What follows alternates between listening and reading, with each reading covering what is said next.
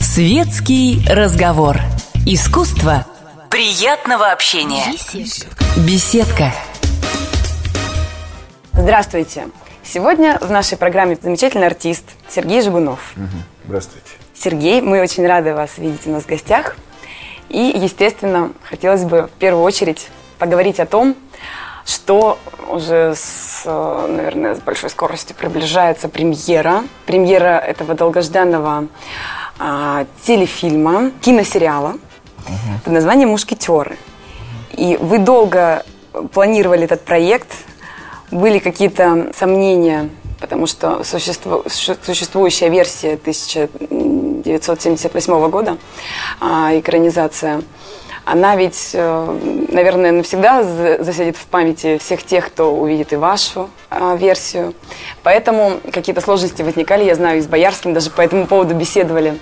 И вот, наконец-то, съемки завершились, и можно уже сказать об их результатах. Я давно собирался это снимать, но я не мог придумать, как это сделать. И вначале мне казалось, что надо снять ремейк, как бы. Но это давно было еще, до того, как начали ремейки делать. Я хотел взять э, песни, по крайней мере, и улучшить просто какую-то часть там постановочную. Сделать поярче бои, по, э, получше погони и м, э, поточнее по возрасту персонажей, может быть, и вот как-то так. Потом как-то не вызывало это.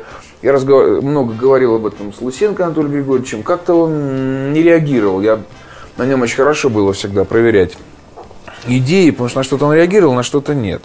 И я понял, как-то не, не сложилось, не, не получается. И так вот шло время, и э, возникла совсем другая история. Абсолютно другая, никакого отношения не имеющая м, к этой музыкальной картине, о которой вы говорите, Хилькевича, и, на мой взгляд, имеющая отношение к Дюма. А, в первую очередь, ну, такого переосмысленного несколько, а, более динамичного, замотивированного с точки зрения современного зрителя. Такая славная история про молодого человека, который приехал в Париж из очень маленького города в провинции, почти деревни. И вот с ним произошла такая вот, ну, вот такая вот за история. С любовью, дружбой, войной, см- смертью. Формулировка «дословная экранизация». Вот именно вот эта вот формулировка «дословная Ой, экранизация я не знаю, Дюма». кто, кто это сказал. Это был не Вы. я. Да, ну, В одном из я- интервью. Я, не говорю, да, ну, вы же знаете, как делаются интервью. Ничего, это как у Булгакова, знаете, заглянул через плечо, ничего говорит, подобного я не говорил. Да. И вот в «Мастере и Маргарите». э, э, Я не говорил, я говорил, что очень близкое по духу. Мне кажется, все, что мы сделали, это очень соответствует Дюма. Но это совсем не означает, что Дюма это написал.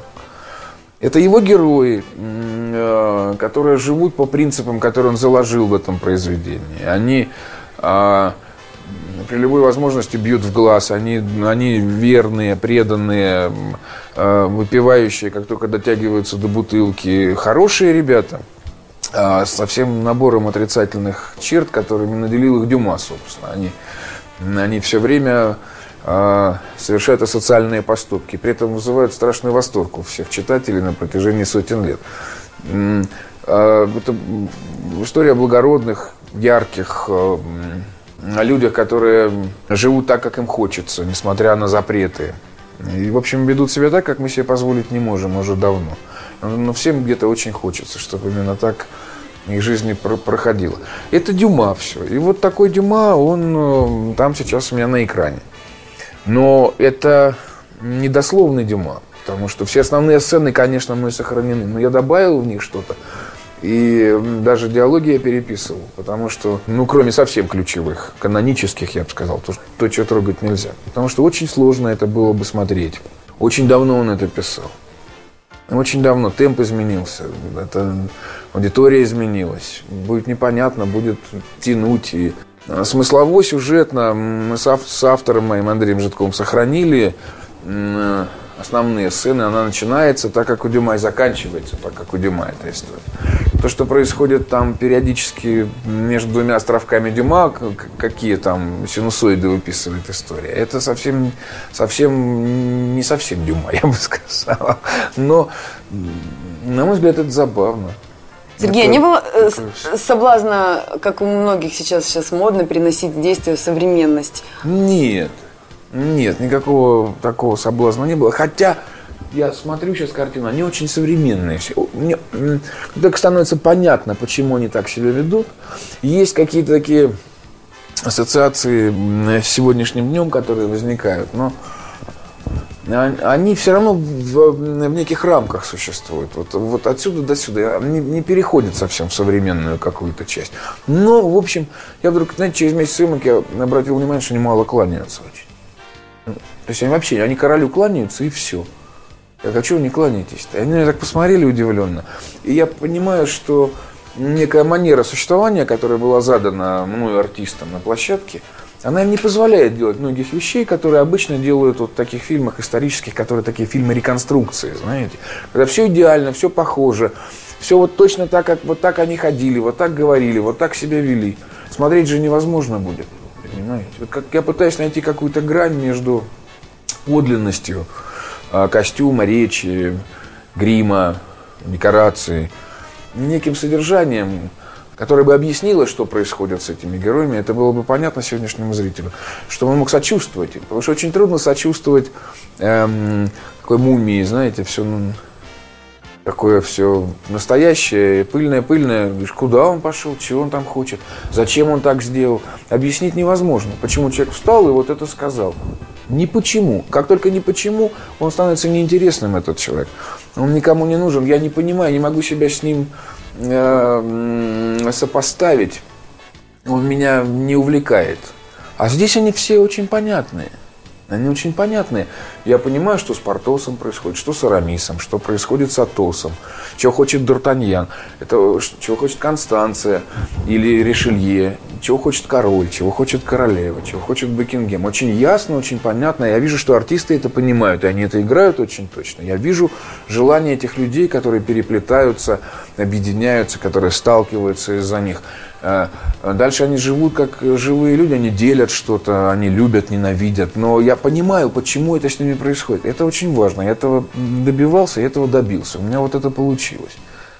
Они живут так, как мне хотелось. И они очень ярко проживают, как в этом пространстве Дюма, в этом историческом пространстве, очень ярко проживают свою жизнь. Они в страстях все. Они в страстях там к финалу это доходит до такого, знаете, уровня высокой трагедии, потому что очень много погибших у Дюма. Я, мне бы очень хотелось не убивать Констанцию там, да, или Бекингема, но я не мог себе этого позволить.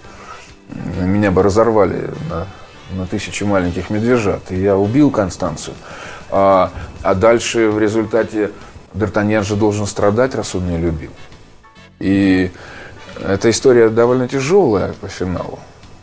Там погибают люди, погибают герои, к которым мы привыкли и к которым как-то относятся другие персонажи. Для них это трагедия. Поэтому страсти очень, очень яркие, очень такие разные страсти. У нас в студии Сергей Жигунов. Знаете, э, вспоминаются многие интервью знаменитых известных людей, заслуженных, которые говорили, которые снимали а, что-то, что было уже снято, и говорили, слава богу, я не видел той картины. Представляю, как вам было тяжело, потому что вы ту картину-то, естественно, изучили, я много, наверное. Я много видел картин. Ну, я имею в виду Я трех мушкетеров посмотрел очень много. Я с большим интересом смотрел. С большим интересом, большим удивлением. Ну, во-первых, я многое видел за свою жизнь. Потом я смотрел специально уже, э, когда делали этот фильм. Очень удивлен был многим вещам. Очень удивлен. Я сейчас ругать никого не буду, но такое... Все пытаются вот это вот «Я хочу под колесина» с зонтиком, да, у Ильфа и Петрова, шумел там камыш на французском языке. Вот э, а как можно дальше от Дюма все пытаются отскочить, и он очень жестоко всех наказывает.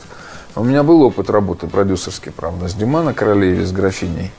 А, и я видел, как очень опасно обращаться с его драматургией. Он, он, он создает такую конструкцию, которую разрушать очень опасно. Она а, все пойдет не туда сразу. Там а, основные элементы конструкции надо сохранять. И когда там какие-то английские видел картины, ну, это последнюю американскую. Дирижабль летает, все прекрасно. Зачем брать сюжет трех мушкетеров для того, чтобы эм, сделать вот эту историю про дирижабли, бомбежку Парижа с воздуха, значит, в 1626 году. Э, зачем вам Дюма для этого? Возьмите, напишите оригинал. Вы все равно написали абсолютно другую историю, к Дюма не имеющую отношения. Зачем вам эти люди были? Они никак не реализовались. Эти персонажи, которые им придуманы, они никем не стали в конце, с ними ничего не произошло, в них ничего не изменилось. Они никуда не двигались человечески, драматургически, э, литературно, кинематографически, как хотите. Они неинтересны, они, так, они исчезли в этих дирижаблях. И все, зачем именно они? Э, почему это был не Маугли или Винни-Пух? Понимаете, какая разница, кто будет бомбить Париж с дирижабля первой четверти 17 века, собственно.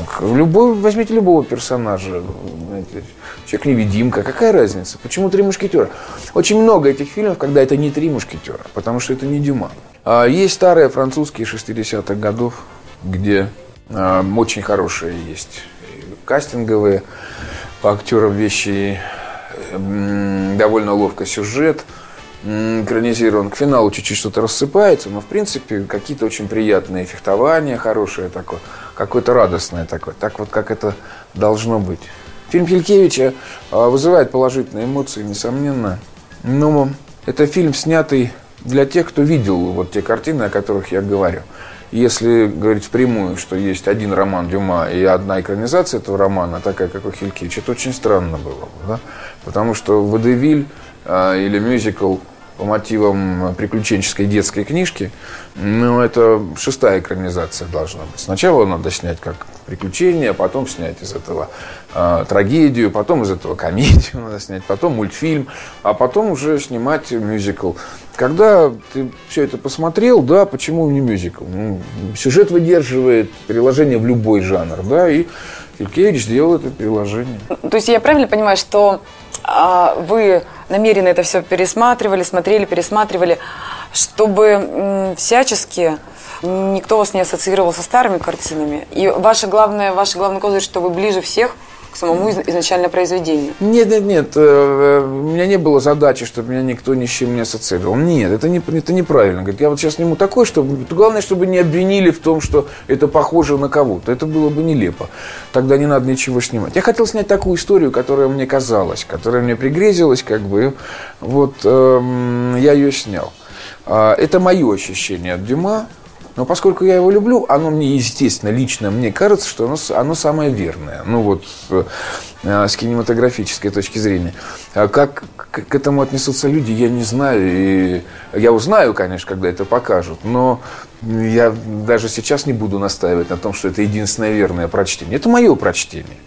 Но поскольку я очень люблю фехтование, так сложилась моя жизнь. Я служил в армии в кавалерийском полку, я люблю лошадей, я люблю приключенческое кино, в котором я много работал в свое время. Мне это дорого, понятно и интересно. Я хотел бы, чтобы Дюма был такой, как, в общем, я его прочел когда-то в детстве. Вот таким романтичным, ярким. Я восстановил некоторую справедливость. Ну, то есть Д'Артаньян, Д'Артаньян молод. Это очень важно. Мушкетеры старше, чем он. Потому что иначе не работает э, структура взаимоотношений этих персонажей. Они к нему относятся почти отечески. Да? Иначе непонятно, что он э, провинциален, он хочет завоевать Париж. Он этого добивается, он делает карьеру. Они очень разные. Ну, то есть то, то, что придумал Дюма, то, что живет сотни лет уже в переизданиях на всех языках мира.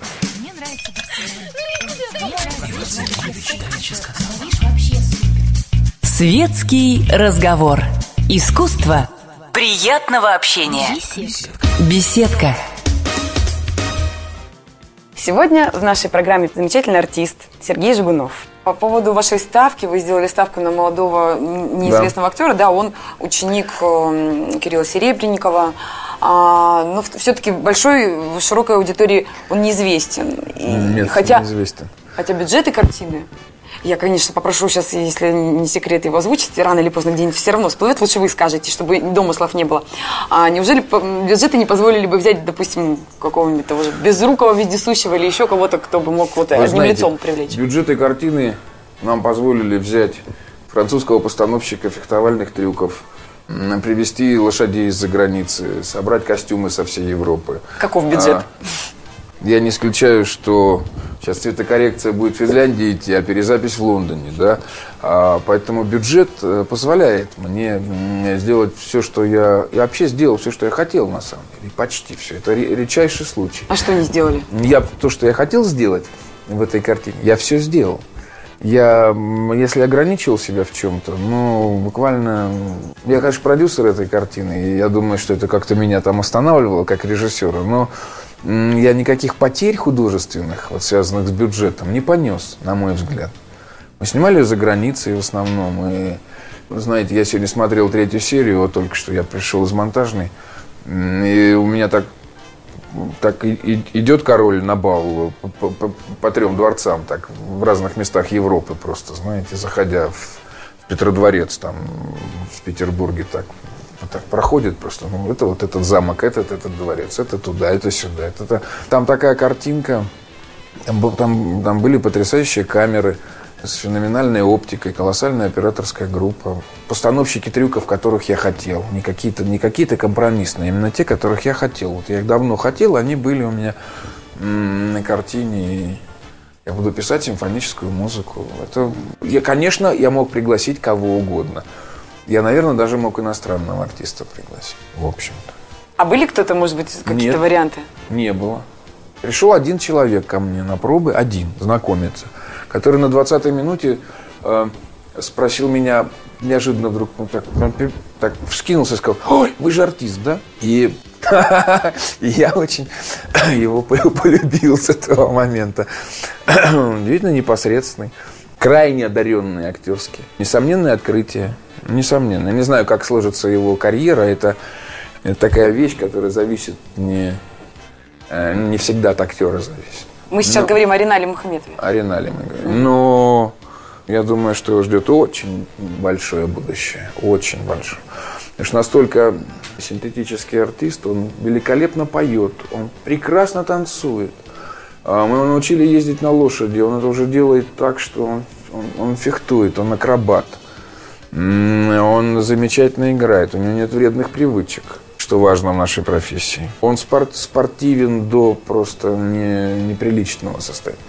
А, он, он очень красив, на мой взгляд. И он обаятелен, как... Э, ну, то есть, это такое, это вот абсолютно, если честно, это такая голливудская ситуация, на мой взгляд.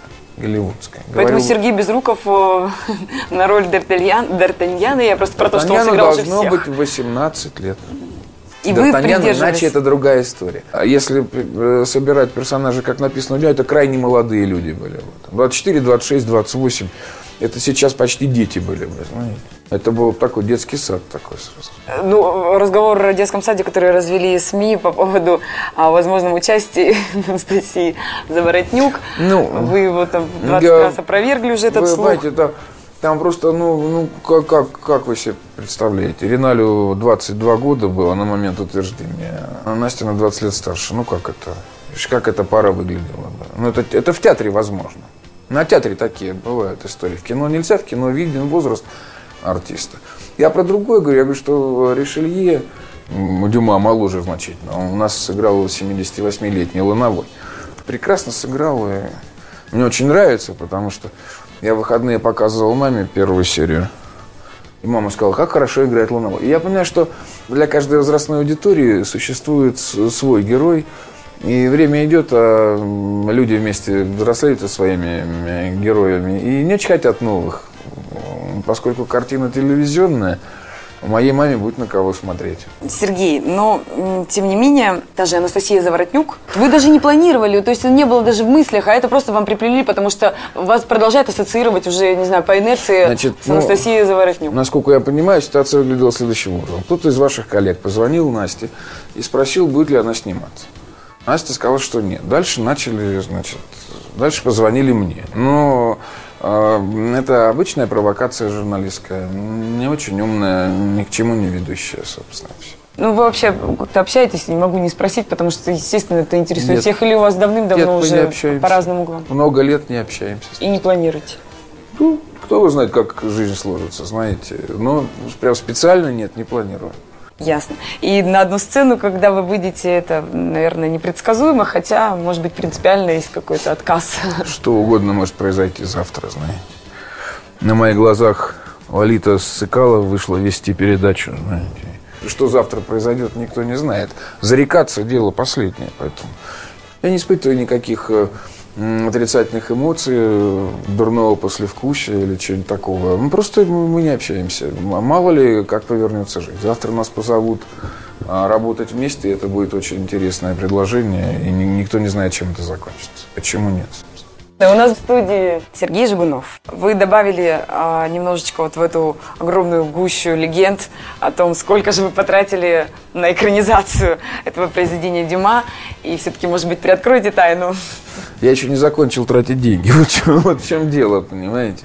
Э, мне еще э, несколько месяцев очень активно надо работать над этим фильмом. И я пока не знаю, есть э, более легкие варианты, есть более финансово затратные. Вот сегодня французский монтажер начал монтировать фехтование. Это была неожиданность, мы этого не ждали. Человек, который смонтировал такси, перевозчика, фанфана, а, вот сел монтировать специально драки для нас, значит. Потому что очень сложные они, очень большие, и сегодня мы отвезли материал. У нас, к сожалению, никто не умеет это делать. У нас не снимается это кино. Поэтому э, кто еще завтра появится, я не знаю. Там окончательно. Я, я назову сумму бюджета, это не, не вопрос. Я ее назову, но бюджет должен закон, то есть он должен состояться, его надо закрыть. Но он большой, это для телевизионного кино беспрецедентный бюджет. Потому что был самый дорогой сериал по тем временам 10 лет назад «Бригада», да? Теперь это будет еще дороже. Я не знаю, почему. Я не сравниваю, я просто Я не знаю, почему решили, что бригада самый дорогой. Они так называли, по Ну, вы понимаете, какая штука? Надо смотреть глаза более профессиональными глазами. Называть можно все, что угодно. Самые дорогие – это исторические картины. Либо ретро-картины, когда требуется реконструкция. Да? Военные, наверное, картины, когда танки идут в атаку в кадре. Это очень дорого. Когда в 90-м году шесть машин едут по улице. Это обычно. Ну, про бригаду-то ладно.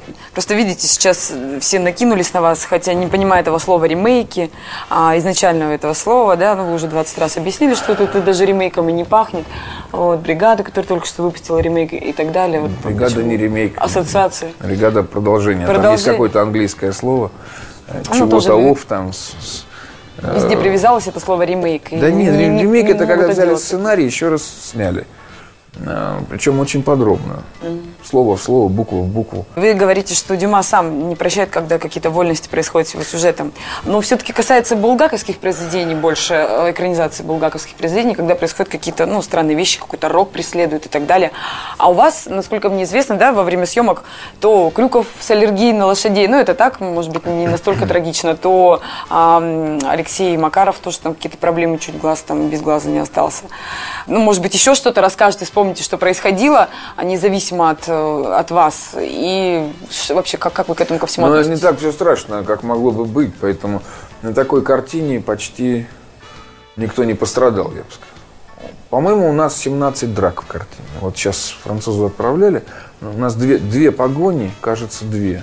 И, по-моему, 17 боев. И, в общем, никого не убили. Мишель Карлес, который делал фехтование, очень ответственный. И хорошие каскадеры работали. Поэтому травмы были минимальные. Ну, да, ударило Лешу Макарова немножко. Не так сильно, как в газетах писали. Ну, Павлик Баршак получил травму. Ну, они подстрелили, конечно, там пару-тройку каскадеров, пару-тройку проткнули. Но эти потери минимальные, то есть не, без риска для жизни, так скажем. Но вам везло, вы хотите сказать, да, что могло бы произойти больше животных, какой-нибудь погибнет или еще что-то? Никто не погиб у вас там из зверей? Нет. У нас убегали лошади вот во время погони, удрали и ну, их поймали. А лошадь разбила себе ногу.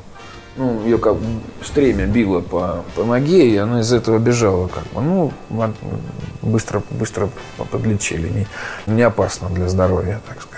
Мы осла там закидывали на дерево на 8-метровую высоту. Ну, чего обошлось Представляю чувство осла. Ой, а у осла было такое лицо, что Морда. все его чувства были видны в кадре. Осел делал так. Матильда звали осла, она была ослица. Была?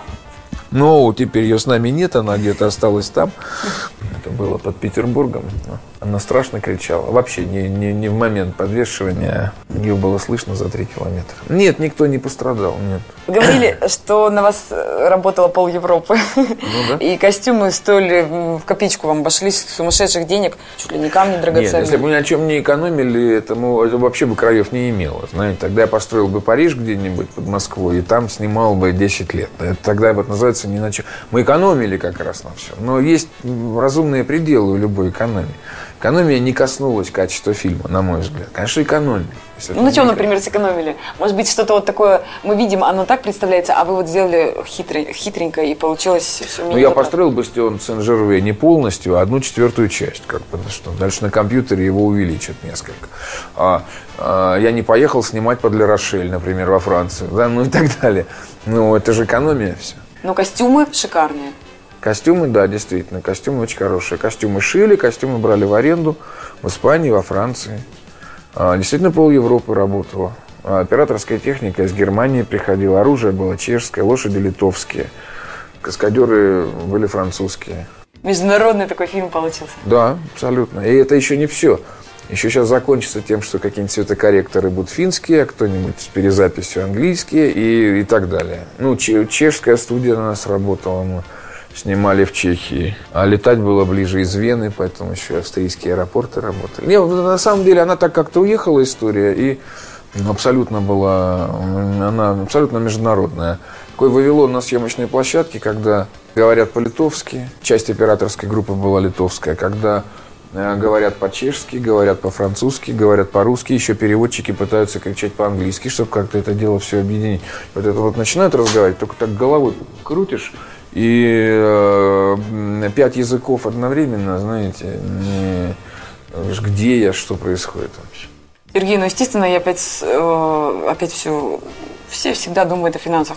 По ну, рации, опять начинают вас засыпать вопросами, а где вы взяли эти деньги, они имеют ли какого-нибудь бандитского, не бандитского происхождения? Может ли вы открыто сказать, что вам дал какой-то канал или еще что-то? Или это огромное количество спонсоров, которые, может Нет, быть, я, будут в картине? взял деньги в банке. Кредит?